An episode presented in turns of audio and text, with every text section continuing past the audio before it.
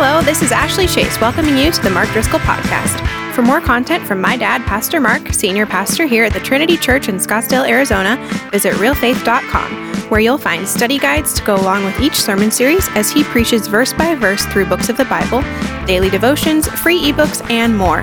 Now grab your Bibles and get ready for today's sermon.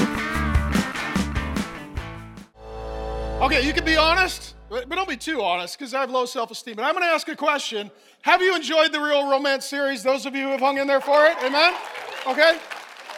Um, and, and if you didn't like it, uh, it's free. And uh, you get what you pay for. So uh, we're going to finish the series today. Uh, we're doing the last sermon in the series. And next week, just a little teaser, we're going to start a sermon series on Elijah if uh, Rob Zombie and Alice Cooper put together a sermon series at a haunted house, they would call it Elijah. That's where we're going next week. It's going to be really intense. Uh, this one will be fun though. So here's here's where we find ourselves today. Four ways single people can prepare for marriage. Okay, so how many of you are single? How many of you are single? Woo! Okay, one guy's enthusiastic about it. We know not why. We know not why. There's a prayer team in the back. We could deliver you. Okay, so. Um, So we're going to talk about singleness because uh, you single people have hung in there for all the marriage series, and now we're going to. But but this is actually a sermon that could help everybody. Let me tell you how. If you are single, maybe you're dating, maybe you're engaged, this one's going to be a bullseye. If you are newly married, you're going to go back and revisit maybe your parents' marriage, maybe uh, dating relationships before you met your spouse, or maybe how you started your relationship. If you're divorced and hoping to remarry, uh, this should be a good tune up and reset for you. If you're like me, you're a parent or a grandparent and you've got kids that are wanting to have romantic relationships, you're like, how do we navigate this? This is a good sermon for us as parents and grandparents. And some of you are wise counsel, you're coaches, youth leaders, teachers, mentors, uh, and you want to help people have good relationships as well. So, we're going to talk in large part uh, to those who are younger and single or for them. And what I'm going to do in this sermon, I'm going to put a dad hat on.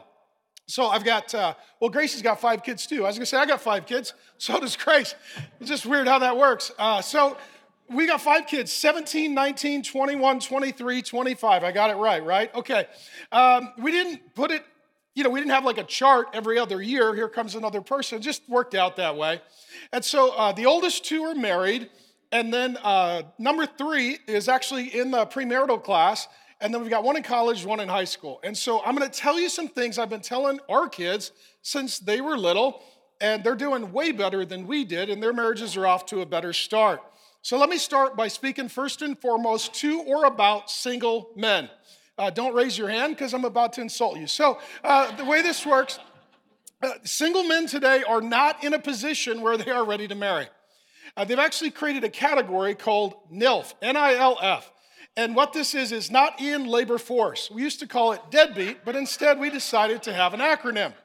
There are now a record number of able bodied young men not in the workforce. We dealt with this at Real Men recently on a Wednesday night, and I'll revisit it briefly. See you guys on Wednesday night. But today, there is a record number of able bodied men who are not working full or part time jobs and have no intention of doing so at any time in the near future. In addition, there are 7 million men just not in the workforce, not doing anything. Ladies, let me just ask an honest question. If you are single, do you want your man to have a job, yes or no? Yes. See, a lot of times guys don't understand. Guys are like, I bet you she really is into my car stereo. No, she's not. No, she's not. No, she's not. She could care less. Um, in fact, what she wants is a Bible and a job. Those are her love languages, okay? So, so what happens then is today young men are not ready for marriage. And part of it is uh, the government just destroyed an entire generation and their future a few years ago. Oh, let's talk about that. So, what happened was uh, this thing called COVID hit, and the government said, hey, be a good citizen, go home, sit on the couch, and don't do anything. And a lot of young men said, oh, for the rest of my life. And that's kind of what they heard. So, a whole generation of young men goes home who are not at high risk for COVID, anyways. And, uh, and rather than working, they just go home. And what happened then was they left the labor force, and who did they live with? Their mother. So a record number of young men uh, left the labor force and also moved back in with their mother. We now have record number of young men not working and a record number percentage-wise of young men 20s and 30s living with their mother. Okay? So let me just ask the mothers is this a good idea? Here, see, here, here well, uh, we just found the problem. They're like, I don't know. Okay, I'll, we'll ask the, the fathers. Men, is this a problem? Yes. Louder, quicker, more certain. We've just, we've just hit the parenting breach. We've just reached our problem. Now, what we see as well today 63% of young men in their 20s are not dating a gal, not intending to pursue any woman. They're just out of they're out of relationship. Only 34% of young women are single. Okay, and I I got this from the CDC. So we're just following the science. We're just following the science. So so let's say two thirds of men aren't in a relationship, but only one third of women are not in a relationship. How does that work? Thanks for asking. There's two answers. Number one, younger women are dating older men or more than one guy. That's a potty mind. That's a potty mind right there. That's a potty mind. wow. Sir, Old Town is down there. That's, uh, uh, uh, so. So younger women are dating older men, and also they're bisexual, and if they can't meet a guy, they are dating each other. I wish you could see your face. It's awesome from here. Just be like, hmm. okay. So what we see now is that uh, what are the young men doing? They're not working. They're not um, going to college, they're not in church, they're not living on their own, they're at their mom's house, and what are they doing? Video games, pornography, and social media, or as I like to call them, the beast, the false prophet, and the antichrist. Those, those three variables. So now they have record mental health. Record mental health. The only thing that young men are better at than women is killing themselves. Young men, particularly in their 20s, that marrying window, 20s and early 30s, four times more likely to end their life. Here's what I'm telling you you have been lied to, and it's not working. And, and, and so at the end of the day, of course, if you're 30, okay, let me say this. If I was 30, just if I was 30 and I put my faith in Joe Biden instead of Jesus Christ. I didn't have a job. I lived with my mother. I didn't have a girl or a girl on the horizon. And my decision every day was whether to waste my life on Twitter or TikTok. I would be depressed. So I would turn off my phone. I would go get at least one job and start voting for people who expect me to go to work. That's what I would do. So, for you young men, you need to know that you have been lied to. And ultimately, you were told that to be a good man is to go home and to be passive and to be uh, one who is under the authority of government, not God, and over mothered and under fathered. Okay, I haven't said anything controversial yet, so we've reached that point in the sermon. Um, so, men, young men, are over mothered, under fathered. All the, all the fathers said? Amen. And so, uh, okay, I'm gonna back up in case you throw something. Uh, so, so when, you, when, the, when the boy is little, does he need his mother? Yes. So, mother's in the first position, father's in the second position. When the boy gets older, needs his father. Controversial, more than his mother. Okay, all the dads said way more, and all the moms are tweeting about their displeasure. because what happens when a boy is little, a mom's instincts are protect him, feed him, nurture him, keep him out of harm's way, make sure he succeeds and he feels good about himself. When he's in his 20s, dad says, You need to let him grow up, make some mistakes, stumble over his own feet, earn his own food, get off the payroll, lose a little bit. And so what happens is, if you don't have a father who steps in in those crucial years, you get boys all the way to retirement. They never become men. Uh, Grace and I have had this conversation. We've got three boys, two girls. And when the kids were little, they really, really needed her. And they needed me, but they really, really needed her. As they get older, They really, really need me. Now they need her, but they really need me. And so there was a certain point with each one of our sons where I told Grace, I was like, I got this. You know, he, he's going to flunk that class, right? He's going to wreck that car. Uh, um, you know, we're not going to let him kill himself, but, you know, he's going to get close. Like, he's got to figure this out. he's got to figure this out. And so the way you build men is through adversity and hardship. And mothers and governments always try to remove any adversity, hardship, or difficulty. And as a result, we don't get men. And we don't get men who are ready to marry and have children and pay the bills. And now what we have is the most foolish cultural governmental plan you could conceive of. Men who are dependent, not independent. Government and mother is taking care of them. We do not have enough people making babies to replace population. We have racked up incredible national debt, and we don't have men going to work to actually tax to pay it off. This is a complete and total collapse. So, what I want to tell you, in particular, young men, stop looking out at the fool's parade and just look up to your father and ask him what his will is for your life. Okay? That's what we're going to do now.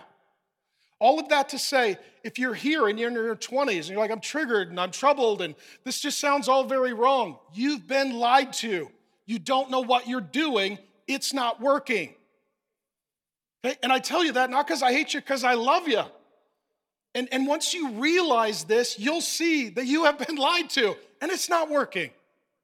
So, what we're gonna do, we're looking at four ways single people can prepare for marriage. Uh, we're going to start. Here's our last section in the Song of Songs, Back to the Future. Song of Songs 8, 8 through 14. So these are the gal's brothers. So there's the husband, the wife, and the brothers. And the brothers say, We have a little sister. So they're going back to the days when she was a little girl and her breasts are not yet grown. She's little. What shall we do for our sister in the day she is spoken for? The brothers are helping her get ready for her wedding day. If she is a wall, we will build towers on her. Uh, if she is a door, we will enclose her with panels of cedar. It's like hurricane season. We're going to go get uh, plywood and we're going to make sure uh, that she's protected. And she says, I am a wall. My breasts are like towers. No boy's going to touch me. Thus I've become, in his eyes, like one bringing contentment. Solomon, had, that's her husband, had a vineyard in Baal Hamon. He let out his vineyards to the tenants. Uh, each was to bring for its fruit a thousand shekels of silver, but my own vineyard is mine to give. The thousand shekels are for you, Solomon, and the 200 are those uh, for those who tend its fruit. And then he says, You who dwell in the gardens with friends and attendants, let me hear your voice. And then she concludes, Come away, my beloved. Uh, be like a gazelle or a young stag. Literally calls him a stud.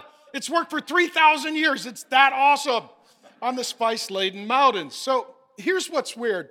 Um, chapter 8 in the Song of Songs we've looked at their life, and now they've been married for a season and they're older. But a lot of people struggle to interpret this last chapter because it goes back to when they were little kids. Let me explain this to you. In our world, or in the Western culture, how do we tell a story? Beginning, middle, end. They lived happily ever after. Now, in the more Eastern mindset of the Old Testament, the way you tell a story is beginning, middle, beginning. It's just a different mindset. I'll give you a few examples. Genesis 1, creation. Genesis 2, creation. Beginning, middle, beginning, middle, begin. It's a beginning, middle, beginning story. Your whole Bible is a beginning, middle, beginning story. First two chapters, God and people are together. Everything is perfect. There is no sin. Uh, there's no death. Um, there's uh, a beautiful garden. There's a tree of life. And then sin happens beginning, middle, from Genesis 3 all the way to the second coming of Jesus, that's the middle. And what the middle is, preparing us for the beginning. Revelation 21 and 22, the last two chapters in the Bible, just like the first two. God and people together, angels are present, no sin, no demons, no death. Everyone's happy, the garden is open, and the tree of life is available. Because God got it right the first time, we got it wrong. So God doesn't move from his plan, he continues with his plan. See, we made it wrong, but God got it right the first time. So here's the big idea if you want to have a good ending, you need to have a good beginning. Your beginning determines your end. And if you don't have a good beginning, you need to go back and get a new beginning. Jesus calls this being born again. See, so many of us, we just, we've had years without Jesus. All of a sudden, you're like, I've got my life and my job and my mental health and my relationships and my marriage or my kids. And then how do I add Jesus? You don't. You need a new beginning. You need to go back and be born again and then build everything on that relationship with Jesus. You need a new beginning. What we're seeing here in the Song of Songs, they've been married for a long time, but they're going back and they're looking at when they were little kids. And this is what's really important. If you want to have a good ending, you need to make sure that you've got the right beginning. And so here's what she is saying she is saying um, that she grew up poor, probably raised by a single mother. Her mother is mentioned, her brothers are mentioned. Through the course of the book, her father never appears. We don't know if they're divorced or he's dead. How contemporary is it? 3,000 years later, she grew up poor, raised by a single mother. Very contemporary story. And what she says is Solomon, her husband, he grew up very rich. They had vineyards that they rented out because they didn't even need that land. She grew up very poor. And what she said was the only vineyard she had was her character and her own body. What she said was, the only thing I had was my character and my body. And so I wanted to cultivate that so that one day I could be married and have a good marriage. So, as Solomon was rich and she was poor, what she's saying is that she's been preparing her character and protecting her body since she was a little girl. And then the brothers come along and they have this interesting analogy they say uh, that there are two kinds of young women walls and doors. Interesting analogy. Um, what's the difference between a wall and a door? A wall? Nobody's getting in. A door? Might be able to get in. You young women need to know some are walls, some are doors. Okay, you ever met a gal who's a door? You ever met a gal who's a wall? Guys, let's talk about the gals who are walls. Okay, gentlemen, you meet a gal who's a wall, do you know pretty quickly? How you doing? Leave me alone. Oh, okay. Well, okay. Well, what's your sign? Um, 911. That's my sign. You know, so. Oh, okay. Wow. Hey, uh, do you want to have drinks? Uh, never. You're dead to me. Oh, okay. Just we're clear. Okay. Some gals, they they they are not flirting, and if you try, they're gonna let you know that ain't gonna work. Okay. Now, don't raise your hand, ladies, because we don't want to ruin your future. But how many of you? That's you. You're like, I like dumping guys. I'm, I, yeah, I'm, I just break guys' hearts. I'm just fine with that. Okay? How many of you gals, you're more doors? door? A little more hope and possibility for the guys. Some gals are doors in that they, they attract attention. They don't even understand why. Some of you gals, you're, you're cute, you're extroverted, you're flirtatious. You're like, I don't know why boys are interested in me. Well, I know. But, anyways, um, and some gals intentionally draw attention to themselves. They dress in a way that it's like, I'm here. And when they show up, they let everybody know. Lots of attention, lots of drama, lot, you're right, they just sort of own the room. Some gals that are doors, uh, this will be a thing, but they're a little, they're a little needy and insecure. I, I need a boyfriend. I need a boy. I can't be alone. I got to be in a relationship. I need a boy. Okay, let me ask the dads. Does a young woman need a boyfriend? No. No, it was quick, okay? A lot of gals are like, I don't know. Well, ask a grown man, he'll tell you. And here's the deal, ladies you don't need a boyfriend. You don't need a boy, you'll be fine. How do I know? I have never had a boyfriend, and I'm fine. I'm totally fine. Okay? I've already field tested this for you. I can verify. And sometimes a gal who's a door, she's got fear of man or people pleasing. So she doesn't like to say no. And she's like, well, he called me. Do I need to call him back? Or he texted, do I need to text him back? Or he, you know, he DM'd me, do I need to respond? Or he wants to go out and I just, I feel bad saying no. And so I'm just going to go out with him once, or maybe we'll just try and keep it friends or not let it get too seriously. It's all management of a dysfunctional relationship. Those are doors. And what she says is, wall, door, what was she? growing up? Wall. She didn't attract a lot of attention, and when she did, she took, she took care of it. The brothers say if she was a door, we're going to make sure we nail that door shut. Okay? So you got to ask yourself, ladies, wall or door? And ultimately, you want to protect yourself so that you can prepare yourself for marriage. That's what she's saying. What's interesting here as well, they're going back to their early years. And uh, if you give science and brain science enough time, I always like to say, eventually it catches up with the Bible. Here we are 3,000 years later, and what the counselors will tell us is the, the problems that most people have actually started when they were very little. And unless you go back to deal with those early issues, you're not going to have a healthy future, beginning, middle, beginning. You need to go back to go forward. And so what the counselors will tell us is that if you want to have a healthy life and or marriage, you got to go back and look at your past. A lot of people are like, I don't want to deal with the past. That's in the past. I've moved on. Well, if you're so emotional, you may not be healed from it. And by going back and saying, what was my parents' marriage like? What were my early memories? Was I ever abused? What were my first dating experiences? When we got together before we were married, what did we do? And, and ultimately, um, in the early years of our marriage, did we set some good or bad habits in place? And so, counselors will talk a lot about positive and negative. Po- positive is attachment, and negative is trauma. Positive attachment, now, even the growing field of brain science says if you grow up with healthy emotional relational attachments, it helps you become a healthy functional adult. So if your mom holds you and kisses you and rocks you and connects with you, that actually mentally, physically, spiritually heals you and matures you. If no one connects with you, the only time your parents touch you is to spank you. If most of what they say is negative and not positive, it's condemning and it's not encouraging, well, then what you're starting to have is detachment, which means it's hard as you get older to be attached because you don't, you don't have this habit of being emotionally connected to someone who is safe. So that's attachment. And then they would talk about trauma, and that is where something really damaging happens. And what either of these will do, positive or negative attachment and or trauma, they'll create in the brain, they're telling us now, neural pathways that literally it hardwires your response system. So if you grow up with trauma and you're like, every time I was in the presence of a man, something bad happened, what's to happen when you're in the presence of your husband? You're to feel unsafe. If every gal you've ever dated cheated on you and you get married, you may have a lot of trust issues with your wife. If your mom and dad fought all the time, you may have a lot of fear going into marriage.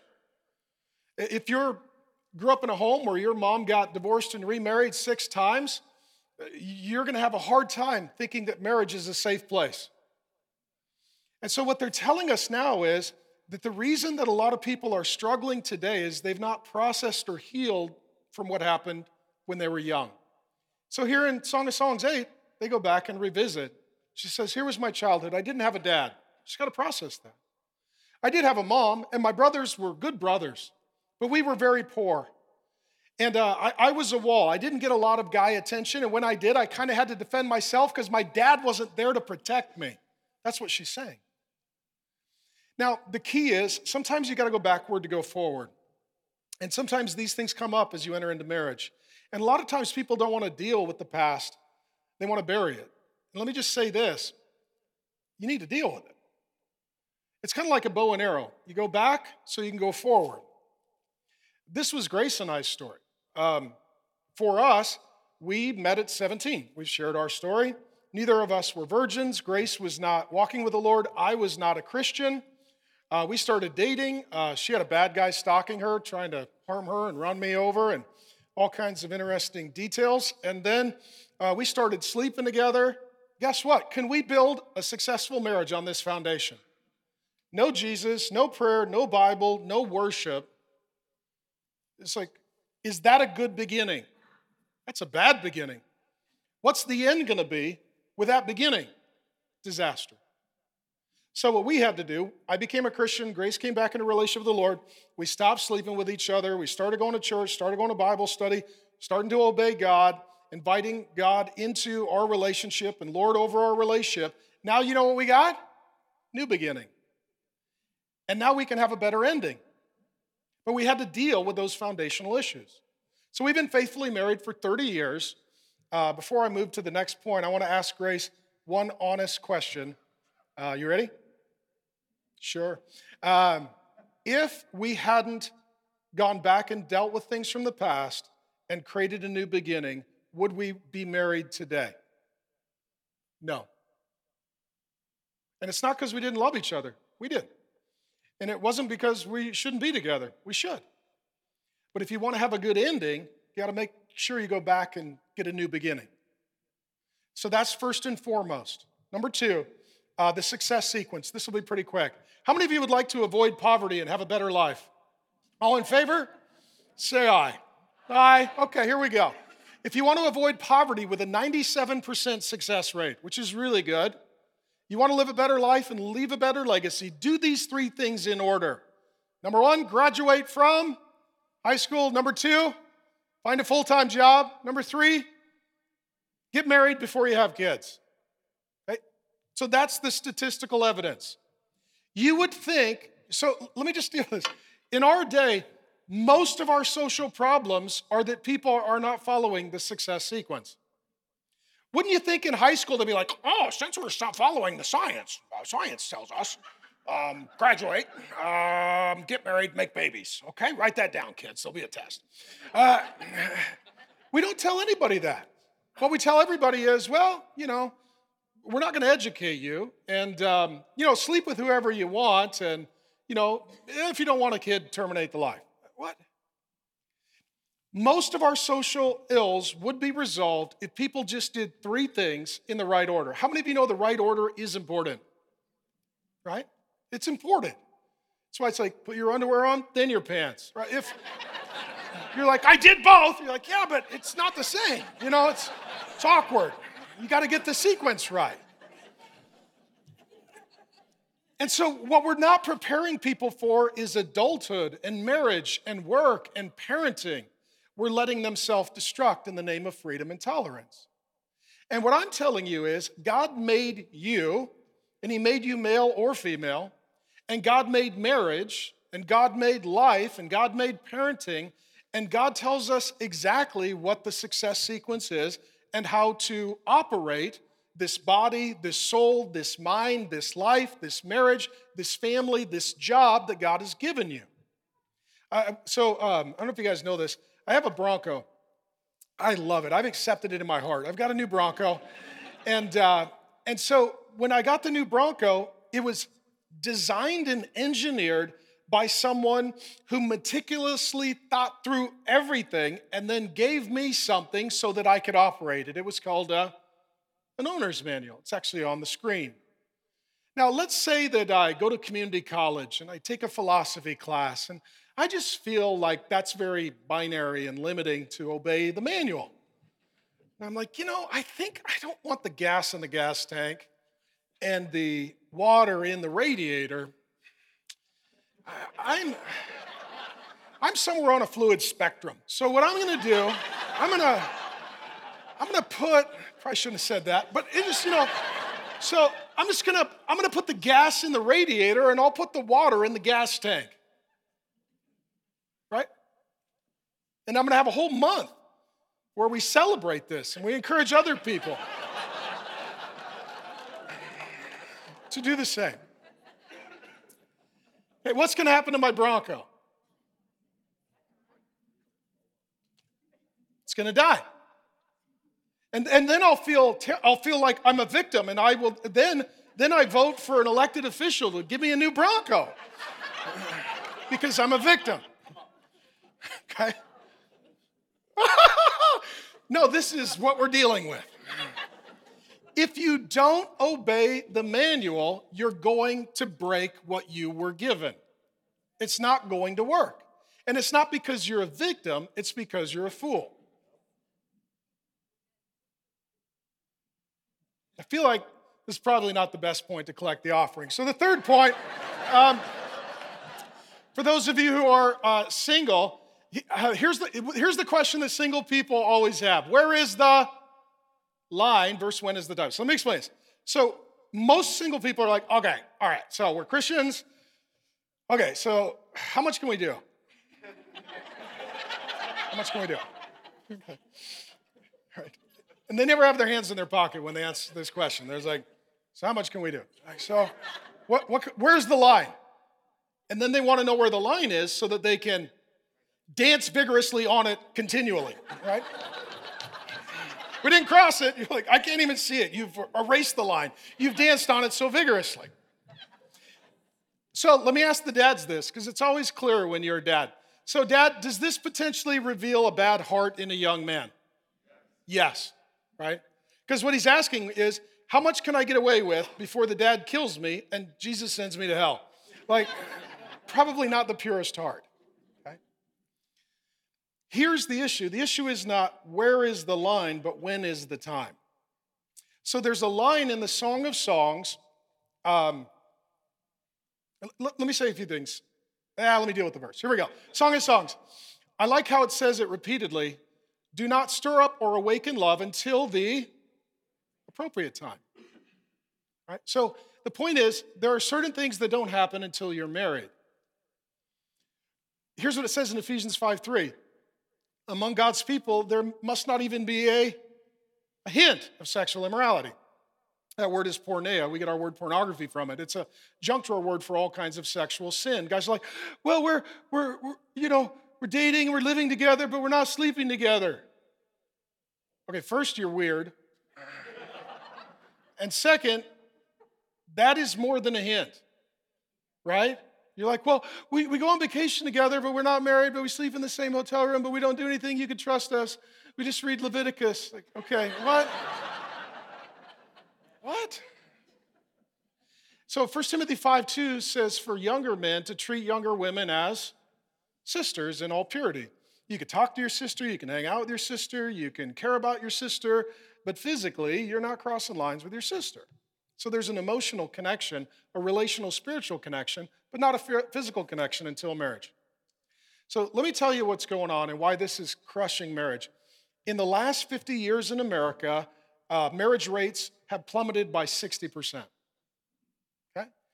In addition, what we're seeing now is the, the dating scene if you're in your if you're if you're in your 20s trying to date like we're praying for you. I, I, can't i mean you are living you're living in a horrific day to try to find somebody okay? I, I mean the dating pool is a septic tank. That's what it is. It's unbelievable. Um, because what happened some years ago you kids are too young to know they created the automobile. People started buying it Guys came home from war, they bought a car, and rather than going to hang out with a gal with her parents or at their house or at church, he picked the gal up and he drove her away from everybody who knew her. And he'd take her out to dinner or a movie or to a dance hall. And now, because he bought a car and because he spent money and because he got dressed up and because he spent some money for the date, he was expecting something in return. And this put a lot of pressure on young women and put women in a position, unfortunately, of danger. So now what happens is, it's like, well, if you won't do that, then I won't date you, I'll date them. And all of a sudden, it creates this competitive environment among young women. And they're really pressured to do things they'd rather not do. Otherwise, they're going to be rejected and they'll get a bad reputation for not being the one who makes the dreams come true for the boy. True or false, ladies? There's a lot of pressure. There's a lot of pressure. And so the dating scene is really unhealthy. And so what happens then is a lot of young couples, they think, well, let's just live together rather than getting married. At least then we're a little more safe and secure than just this random casual dating relationship. 70% of marriages today are preceded by cohabitation. 70%. They have a higher rate of abuse, they have a higher rate of infidelity, they have a higher rate of disappointment and dissatisfaction. Living together doesn't prepare you for marriage, it prepares you for divorce, statistically. It also is a very unsafe environment for a young woman Usually, he moves into her house. Usually, she's more mature and responsible. Usually, she's paying the majority of the bills, and he's stronger than her. And she is not in the safest position mentally, physically, spiritually, or emotionally. In addition, if you live and sleep together before you get married, here's a few things that happen practically. Number one, is God going to put his hand on and bless that relationship? No. God's like, if you want to disobey me, I'm not going to help. So you, even if you say you're believers, you've immediately removed God from your relationship. Number two, as I said, if you're living and sleeping together but not married, is the woman in a safe position? No, she's in a dangerous and vulnerable position. If you are living and sleeping together, does the woman respect the man's leadership? No. No. He immediately loses all of his leadership credibility because she doesn't respect him because she knows that she can control and manipulate him. And a guy can't look at her and say, honey, you know what? We just need to change some things. She's like, what are you talking about? Don't quote verses. We're sleeping together. Don't, don't try to tell me that you're going to lead. You're not following God. Why would I follow you?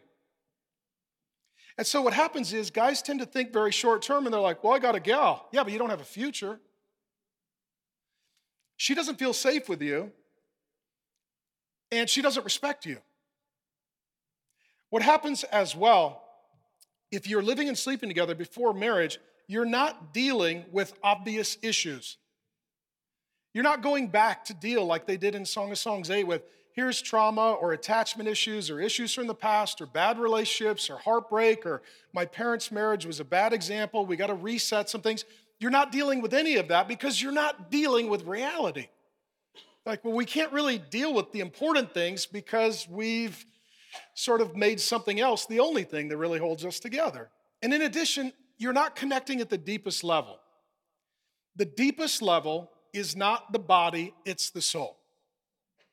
Ask anybody who's been happily married for 50 years. Their body doesn't look the same, but they feel closer because their souls are more connected. The DSM, the Diagnostic Statistical Manual for Mental Health Disorders, it mentions the human soul zero times. Because the world in which we live only knows about the physical, knows nothing about the spiritual. This is why, if you will pray together, if you will worship together, if you will serve God together, you will build your relationship on the deepest, strongest foundation. You add to that your friendship, and then you consummate your relationship and you add the physical. But then the physical is in addition to the spiritual and the emotional and the mental and the safety and the spiritual connection. Because here's what I know if you're sleeping together, you're not praying together. You're sleeping together, you're not worshiping together. You're sleeping together, you're not serving God together. You're just not. It's either a relationship with God or a relationship that is without God, even if the people claim to be God's people. And what happens as well, if you're living or sleeping together before you get married, back to the brain science and back to the neural pathways, when you are together, if you are a believer, how do you feel? Shameful and guilty, because the Holy Spirit convicts you. I, I, I dealt with this guy years ago, he's in his 20s. He's like, I don't know what's wrong. I just feel guilty. And I said, It's because you're guilty. you know? It's like, Well, I feel bad. You're, you're bad. There's nothing wrong with you. Like, you have a functioning conscience, right? You know, you're, you're bad and you're doing wrong. So you feel bad about doing wrong.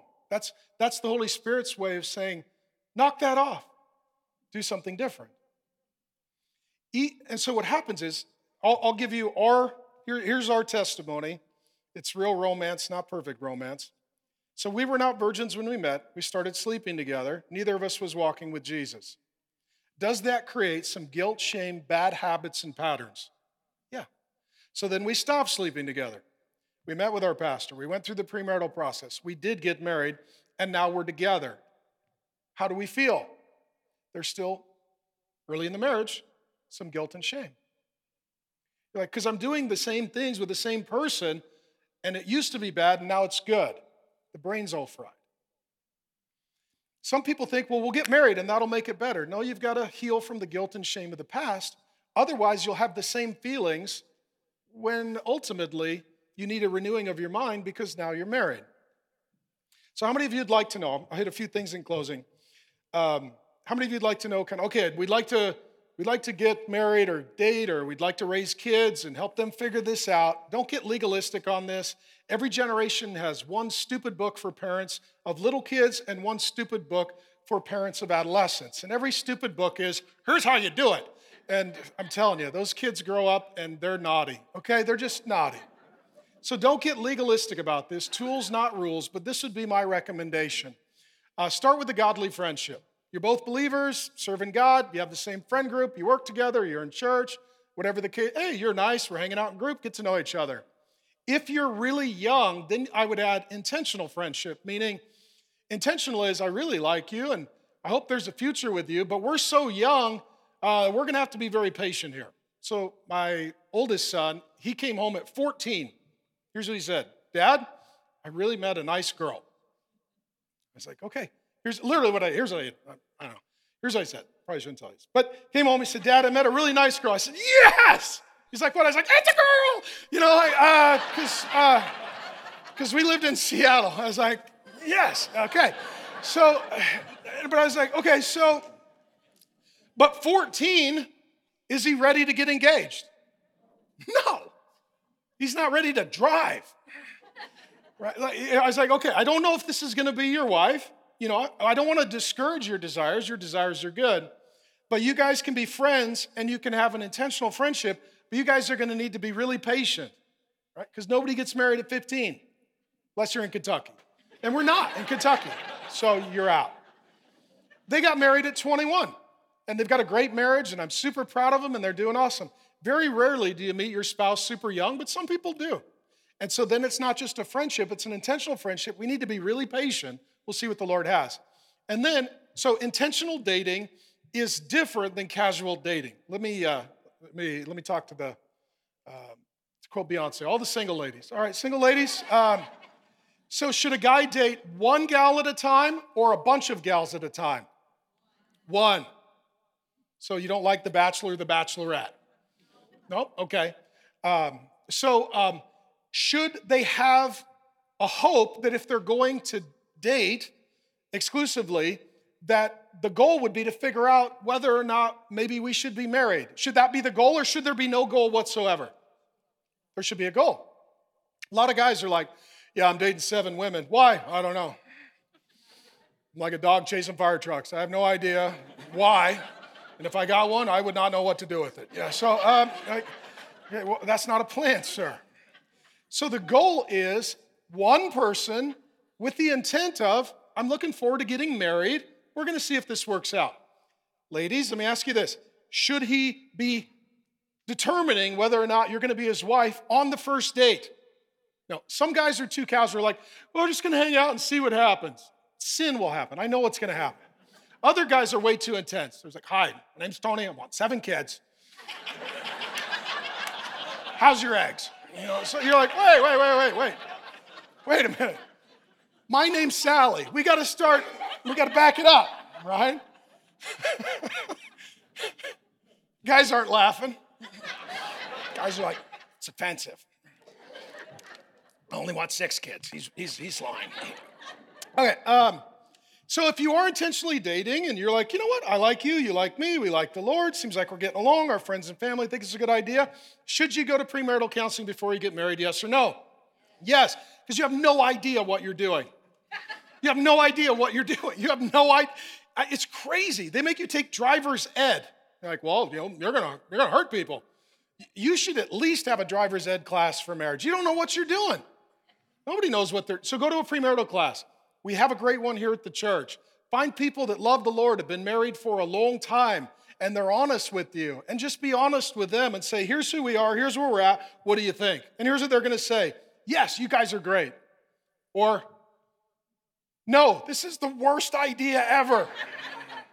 or you've got some stuff to work on, and if you're willing to work on it, we think you can get there. That's the point of the premarital process. In addition, then you get engaged. Engagement, How many of you, how many of you ladies have been preparing for this moment your entire life? You guys just need to know this. You single guys, I'm way off my notes, but you're welcome. So here's what a guy, so a lady is always, once you're together, she has got like 50 years sequenced. and the dude's like, I don't know. She's like, Oh, you don't have to, I'll tell you. So, you know, that's how. I raised two daughters. Do you know when my daughters started preparing for marriage? Little. Like they put on the dress, they put on the veil, little princess. I'm like, oh my gosh. I just thought about this. I probably shouldn't share it. This is the downside of being my kid. I tell stories and I didn't ask. So the first time, uh, I'll never forget. Uh, one of my we were at Disney World. One of my daughters was little. I took her swimming at night. We're having fun and come back and I put her on the bed and I take the white towel and I put it over her head and I'm cleaning her hair and she grabs the towel, the white towel like a veil and she looks at me. She said, "Daddy, will you marry me?" I lost it. I was like, she's thinking about this. And I said, no, honey, uh, you can't marry your daddy, but someday you're going to get married to a wonderful man. True story. She asked, uh, how will I know? I said, I'll tell you. so, so, yeah, and it worked out great. Okay, um, so I never had that conversation with the son. I never had a little boy. What are you thinking about? My honeymoon. Never had that. What are you thinking about? Trucks and guns. You know, that's all they're ever thinking about. And so by the time you get to engagement, this is really something that the guy is just sort of arriving at, but the gal has been working on since preschool. Right? Engagement, and then what? Marriage. Living together? No. Sleeping together? No. Married? Yes. Yes. Now, statistically, I'll share this. Couples that don't live and sleep together and get married have the lowest abuse rates, lowest adultery rates. They have the, uh, the highest marital satisfaction rates. This is actually a report on that great alt right site, WebMD, you know? Um, and, so, um, and so what happens is God's way still works. And statistically, they would tell you people who get married young, they don't have good marriages. There is one exception. If they're both Bible believing Christians and they marry young, rather than having a lot of dating, relating, and fornicating, they actually enjoy marriage and they have a, a more satisfying and longer enduring marriage. Um, and if you want to read a good book, The Right One by Jimmy Evans is the best. I, will close with this, and I'm, I'm over time. Um, Number four. So, number one, back to the future. Number two, the success sequence. Number three, where is the line versus when is the time? And number four, links in the family chain. So Jesus says this, Matthew 22, 32. says, I am the God of Abraham, Isaac, and Jacob. These are three generations of a family.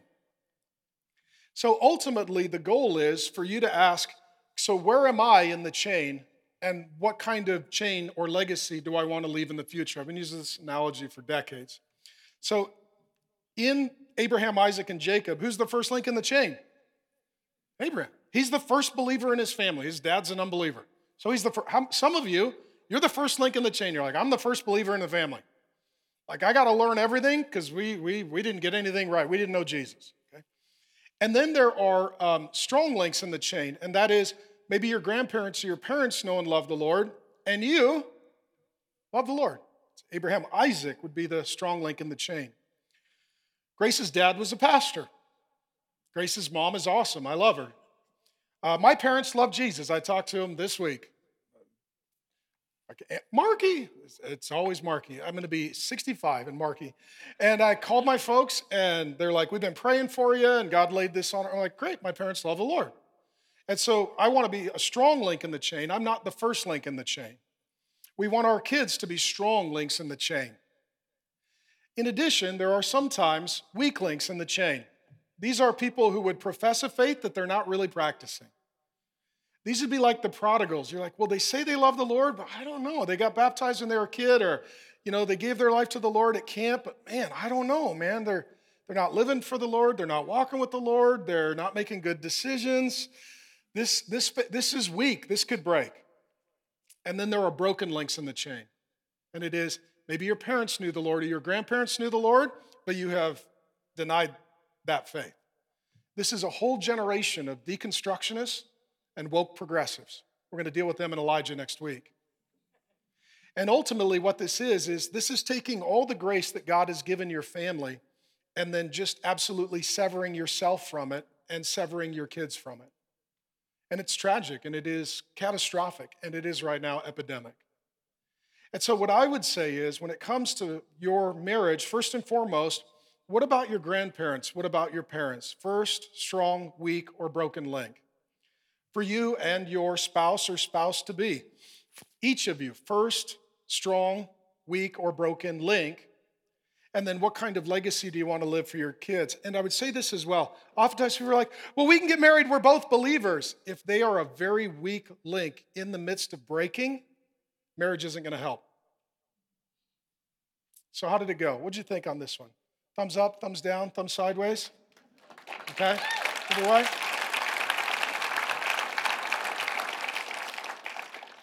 Felt like a lot. All right, Grace, you want to come up and do a Q&A?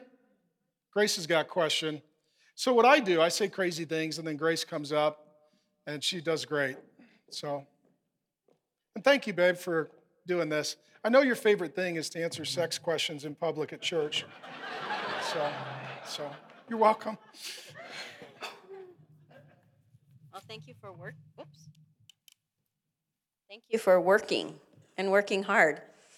I don't, I don't, showing that to our kids so that we could have the success sequence going early. The kids are all doing way better than we did at their age. They're stronger and healthier and have better momentum. Yeah.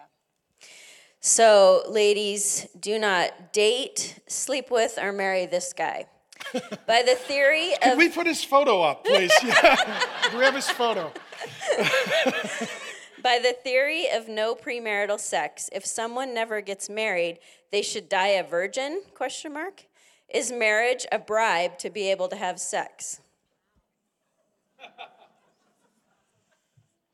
Anyway, um, yeah, no respect for women whatsoever. Bad guy.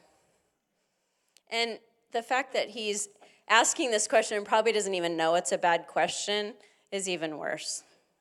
So I know you have a few words for him. Yeah, no. Um, first of all, his attitude is a form of birth control, so that's good. Um, so, but there are, let's just be honest with the guys. So, guys, the guys want sex. Yes or no? Yes. Do they want marriage? Mm. Mm, that's the issue. And so, yes, sex is an incentive for a man to pursue marriage. It's not the only incentive, it's not the only motivation.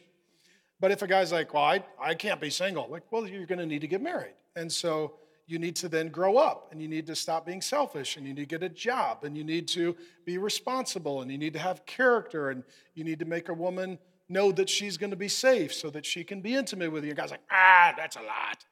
It's like, well, yeah, but that's because God doesn't you may love sex, but God loves her. And if all you want is sex from her, what you're doing is you're using and or abusing one of God's daughters. And where God dealt with me very sternly early in our marriage, I was having, you know, I was being selfish and, uh, you know, that one time I was selfish. And, uh, and I remember I was kind of complaining to the Lord, and I remember the Lord rebuked me. He said, Mark, before she was your wife, she was my daughter. I was like, oh, that's right. I'm dealing with his daughter. And so I need to see you first as his daughter and then as my wife. Otherwise, I'm not going to have the mindset or the perspective that the father would have regarding his daughter. And now that I'm a dad with daughters, like when you're a single guy, you're like, I don't know. When you're a dad, you're like, oh, I know. I know for sure. Um, and you see it very differently because you're like, that's my daughter. I adore her. I want to protect her. I, I want her to be blessed and strong and healthy and encouraged. And someday for her to have a guy who takes at least as good of care of her as I do. And so, you know, any guy who has this mindset, he's sadly the majority, because most guys are idiots until they meet Jesus and kind of get a cranial rectal extraction moment. Um, and and and then um, and then it's starting to see that she's your sister in Christ, and starting to see that she's God's daughter. And uh, you know, a guy like this, if he grew up with a sister, he really wasn't paying attention, and he doesn't have uh, the heart that a man should have toward young women. Yeah, or toward God, obviously. He calls no sex before marriage a theory, which it's not. No, it's a it's command. been tested and It's it doesn't command. work the other way. God's not like, I'm going to give you the 10 theories here on this stone plate. You know, it's- no, it's not a theory, it's a command. And it's not a theory that we're supposed to argue with, it's a command that we're supposed to obey. Um, and so he asked the question. What was the question? I got so angry, I forgot the question. So is sex like a ploy to get No, but he people said to get you should die a virgin. Uh-huh, yeah. Yeah. and you're not going to die of it, you know? It's not. The COVID didn't get me, but the chastity did. You know, so, uh, so I blew up. I exploded. I just died. I just died. so, so, and just, and just so you guys know, I worship a virgin. Well, that got awkward and quiet. So, Jesus, he comes to the earth. Did he ever have sex? No. Did he live a perfect life? Yes. Did he live a significant life? Yes. Yeah, he did. And so you can have a great life and a significant life and die a virgin. Paul, Jeremiah, Jesus, all single, right? And um, I mean, they were sad a lot. They died young. There's that. but um, So let's do this since we have a few minutes. So Jesus did die a virgin. He's still a virgin. What do you think it would have been like to be married to Jesus had he gotten married? I have no idea. How could you not know you're married to me? it's amazing.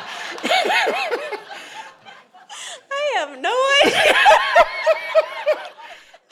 no, I mean, it would have been hard because he never would have sinned and the wife would have always been wrong. Yeah. She's like, I'm upset. He's like, I forgive you. You know, so. but yeah, I mean, he, but the thing with Jesus, why did he not get married? Marriage would have benefited him, but he came to benefit us. And so he lives without sin. He endures, the Bible says, all the temptation that we do. And even in an instant, Satan showed him every desire that we've all ever had. And he said no to it because he wanted to honor the Father and he wanted to be our Savior. And so a lot of guys like, well, if you want to be like Jesus, you're probably going to be more of a servant, less selfish, and you're going to do what's best for others, not just what's most pleasurable or convenient for you. And so a guy like this, I'd be like, you just you don't think like Jesus, because Jesus didn't come to the earth asking, what can I take? Came to the earth and asked, what can I give and how can I help? And he treated women as sisters. I mean, think of Oh. all the women he healed and he comforted, and there wasn't any kind of, you know, romantic relationship with them. But there was a deep, profound care and love for them, and even like the woman caught in adultery, the woman at the well, Mary, you know, all the women around him. Mary and him. Martha, his dear Yeah. friends. Yeah, I mean, just he treated them as sisters. They felt safe around him. And they were safe around him. He never used or abused his position or authority in any negative way. And so, really, for a man to be like Jesus means that you're the safest person and you're the most helpful person uh, when you're in the presence of a single or, or, or young woman. She's, she's safe, she's protected, because the guy that's there is not a predator, he's a brother. And he's got the brother eyes on. He's like, How do I love and protect my sister? All right. All right, dear Lord, thank you so much that you did set a perfect example for these young men. Um, and you did work a job as well, and you um, protected women and treated them kindly and lovingly.